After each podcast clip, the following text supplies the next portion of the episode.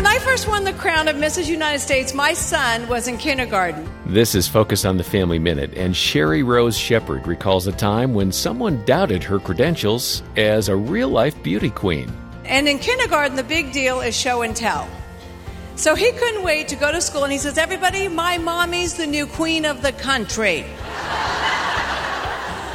And I came to pick Jacob up that day, no makeup on, my hair in a bun, and gray sweats.